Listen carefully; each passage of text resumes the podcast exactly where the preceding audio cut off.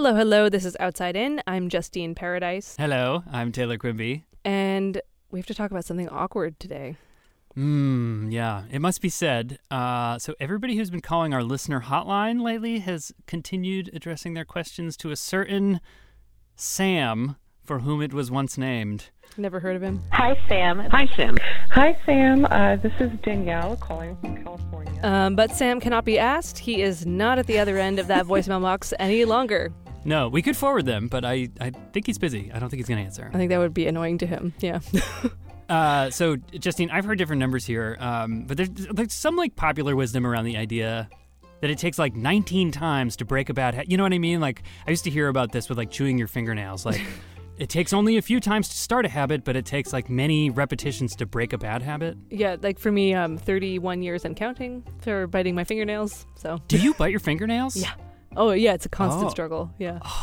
You want to see? I, we're on Yeah, webcam yeah. right Let me now. see. This Right. over Zoom. This is going to be a little hard, but These um, is, is like very, very, very good for those me. are gorgeous. You've got great nails. That's no, that that's like excellent. Yeah. It's never been like this, you know.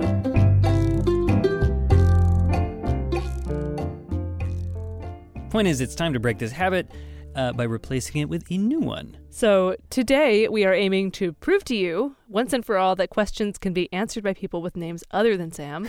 And so, as promised, we are here to debut our new mailbag segment. It's called the Outside Inbox.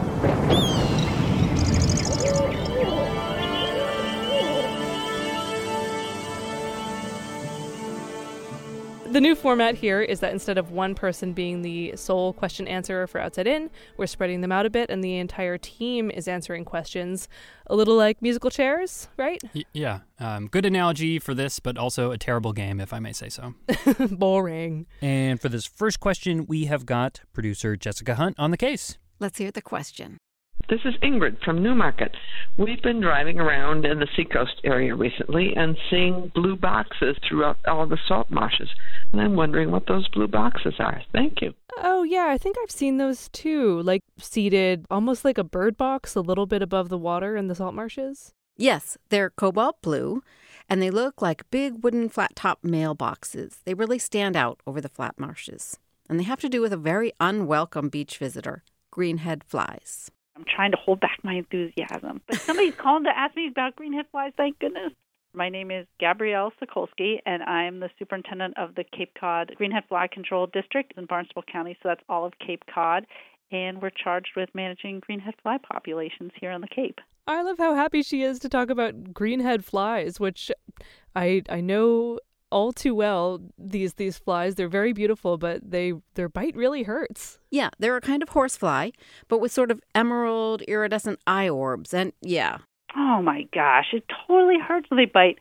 The greenhead flies kind of cut a little hole in your skin, and when she lowers her mouth parts onto that pooling blood, she spits into it uh, her saliva with an anticoagulant in it, and it's actually your body's reaction to her chemicals in that anticoagulant that are the pain. That's horrifying. it's not just biting you, it's cutting a hole in your flesh. And the word mouth parts just makes me queasy. Wait, so what does this have to do with the blue boxes and the salt marshes, though? Well, greenhead flies lay their eggs in the mud of salt marshes, and those blue boxes are basically death traps for greenhead flies. They're attracted to that color blue, and because they're what Gabrielle calls belly biters, they fly under the blue boxes, then see the sunlight and fly up. the bottom of the box is an inverted screen V, so it's sort of like a fish trap where they get caught in the trap. Can't get back out. What's interesting is greenhead flies aren't like mosquitoes or ticks. They don't carry diseases. And another thing, because they actually lay their eggs before they ever try to bite an animal or a person, Not necessarily that the boxes are doing anything for population control. What they're really doing is cutting down on the nuisance factor. so those blue boxes are there just because we find those greenhead flies annoying. That actually kind of surprises me that it would it would just be because the bugs bug you. Are the blue boxes up all year? Their season is only about six weeks, but that would be the six weeks that basically everyone wants to be at the beach from the end of June to mid August. And during that season, Gabrielle says they aren't lying in wait, they are visually seeking you out for a blood meal. Also, a terrible, terrible phrase. And she says maybe like don't wear a blue bathing suit or bring a blue towel or a blue umbrella because all those things are attractive to greenheads. Jessica, this is terrible news because blue is my favorite color and my favorite bathing suit is blue. Uh oh. you can wear it at the lake, but maybe not at the beach.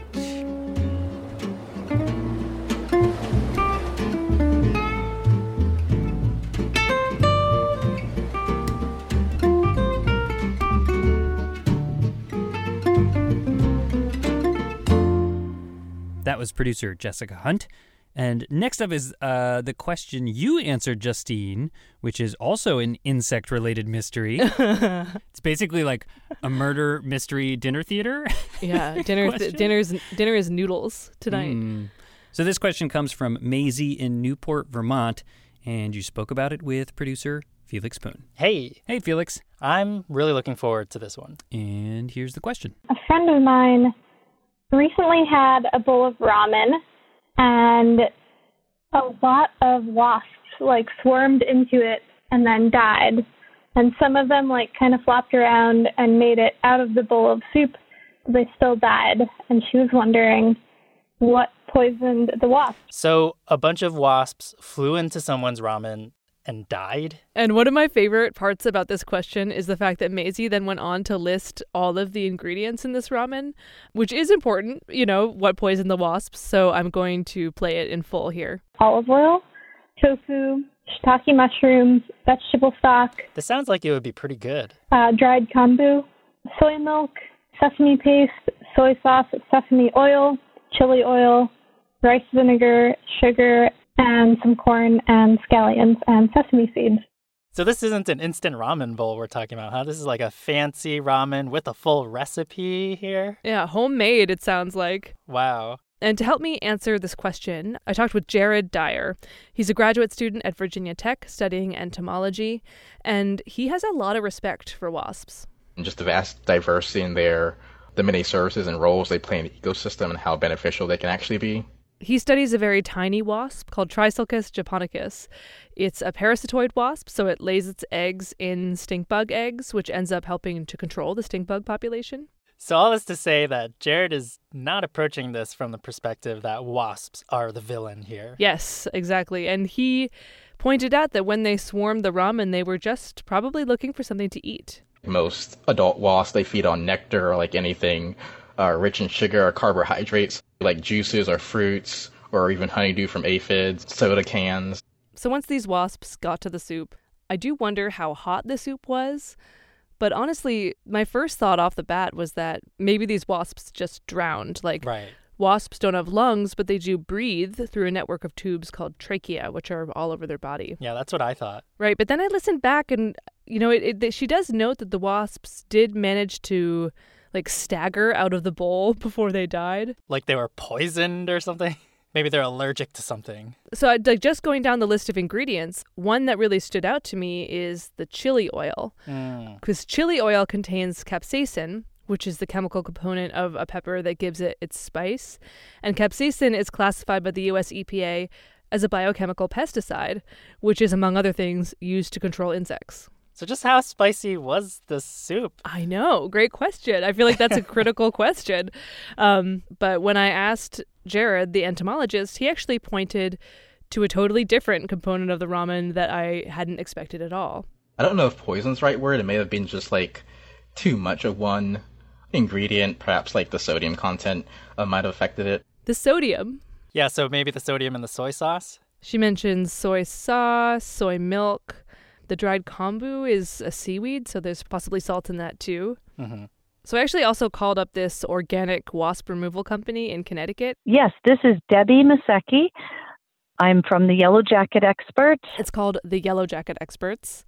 And when I asked her, you know, what do you think right off the bat, and I didn't give her any lead in at all, and the very first thing she said was My first guess would be the sodium, sodium overdose. and um, insects that would ingest it would probably not fare very well with that. So, are we saying that's that's the answer? Is the sodium? I think that there's it's hard to know, uh, you know, after the fact they're doing a post mortem without, you know, Without doing an autopsy on the wasp. yeah, without a wasp autopsy. I'm not sure, but I, I think that the sodium content is one option. The um the chili oil is another, Mm. but it also could have. I wonder if it was just stress from all of those different things combined with the hostile environment of the soup itself.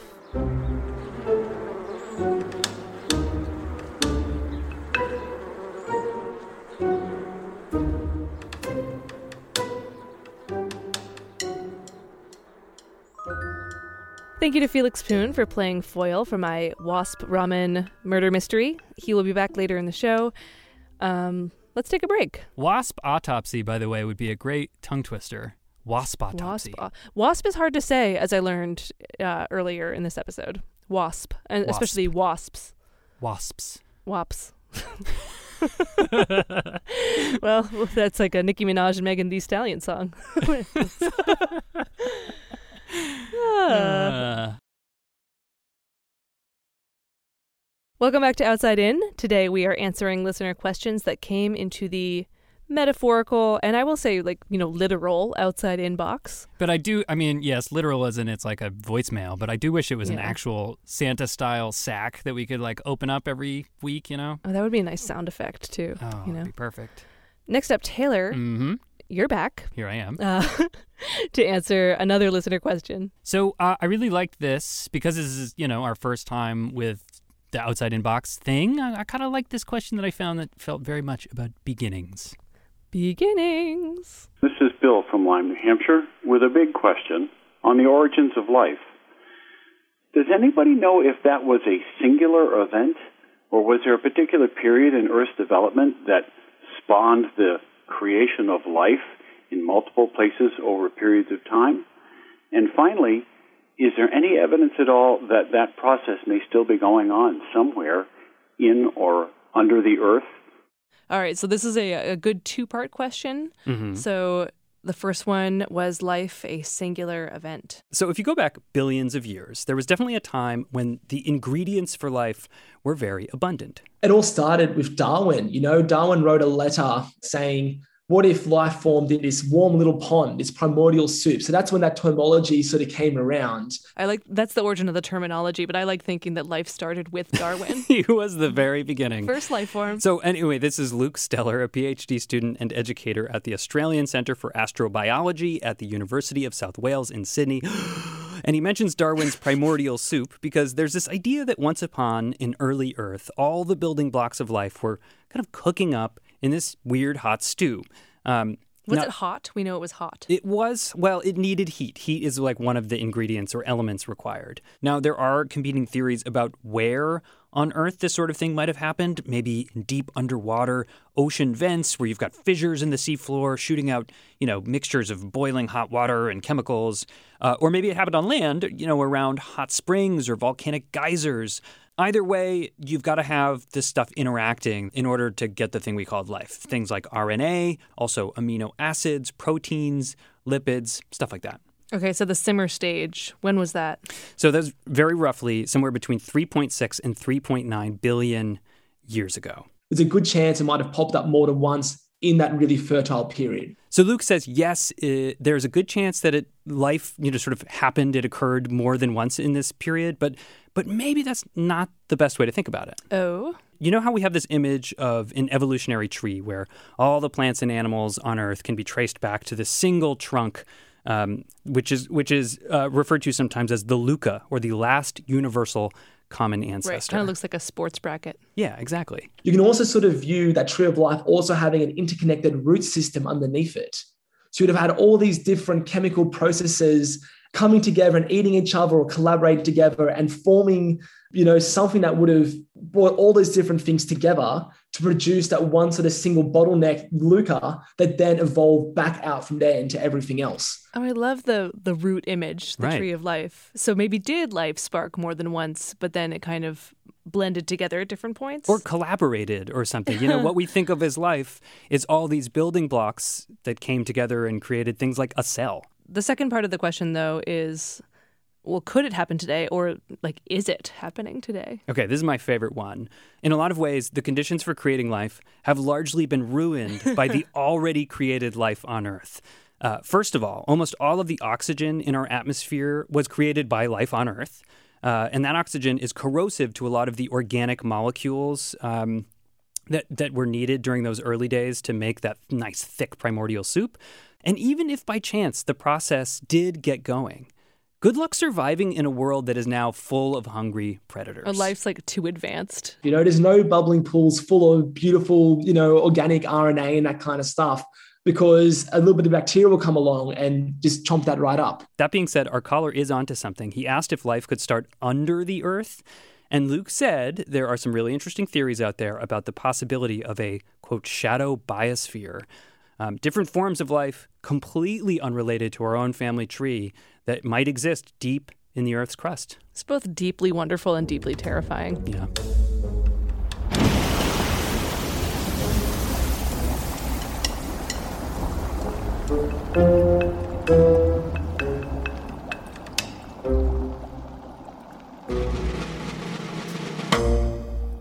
Producer Taylor Quimby, thank you very much for that. You are very welcome. Next up, um, in this one, we are breaking from the all questions are questions about animals theme.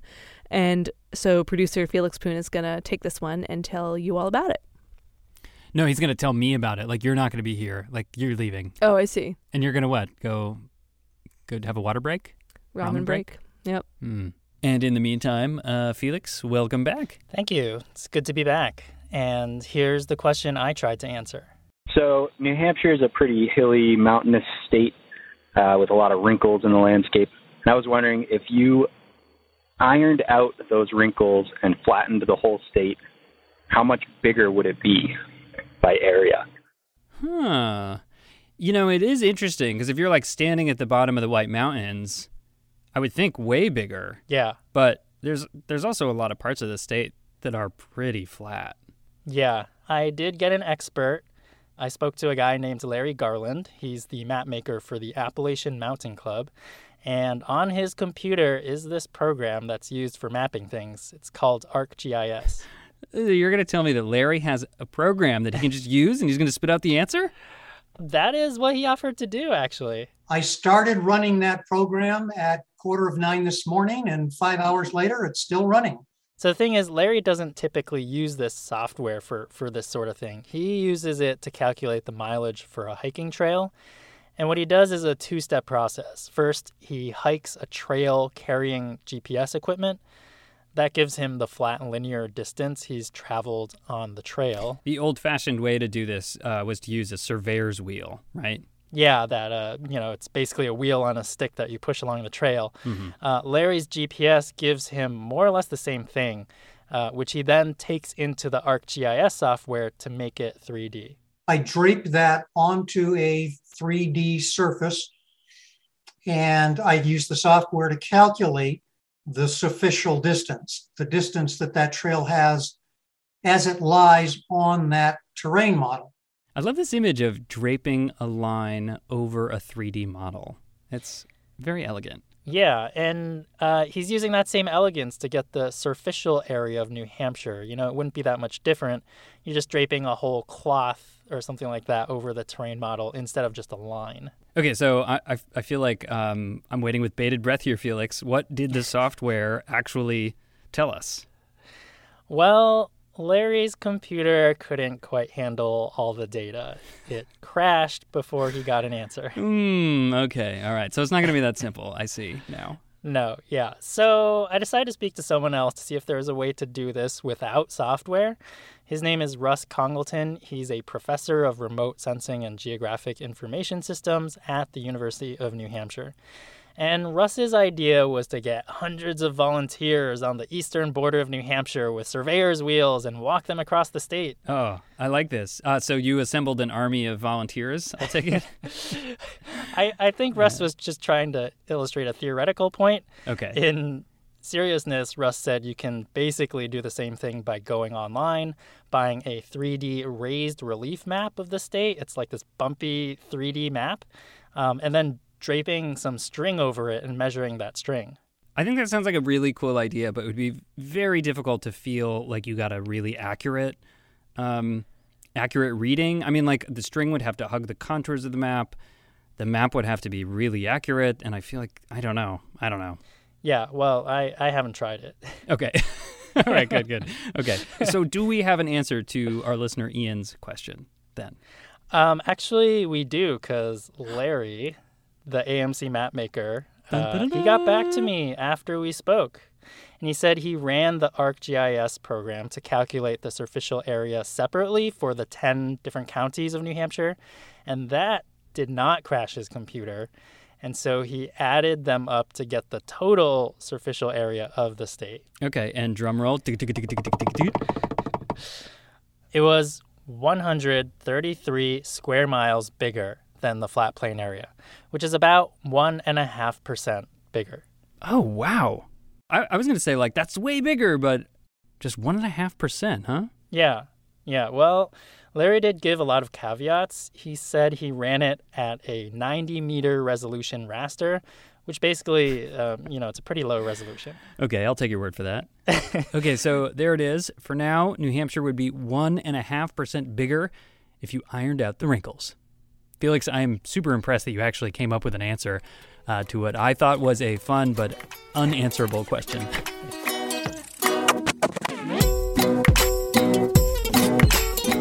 This episode of Outside In was produced and mixed by Taylor Quimby, Felix Poon, Jessica Hunt, and me, Justine Paradis.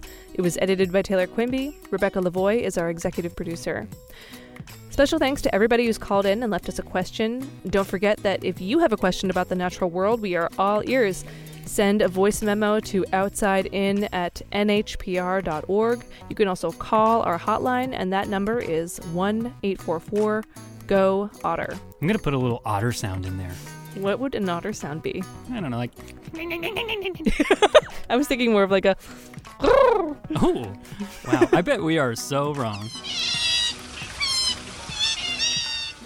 Yep. Our theme music is by Breakmaster Cylinder. Additional music in this episode came from Blue Dot Sessions. Outside In is a production of New Hampshire Public Radio.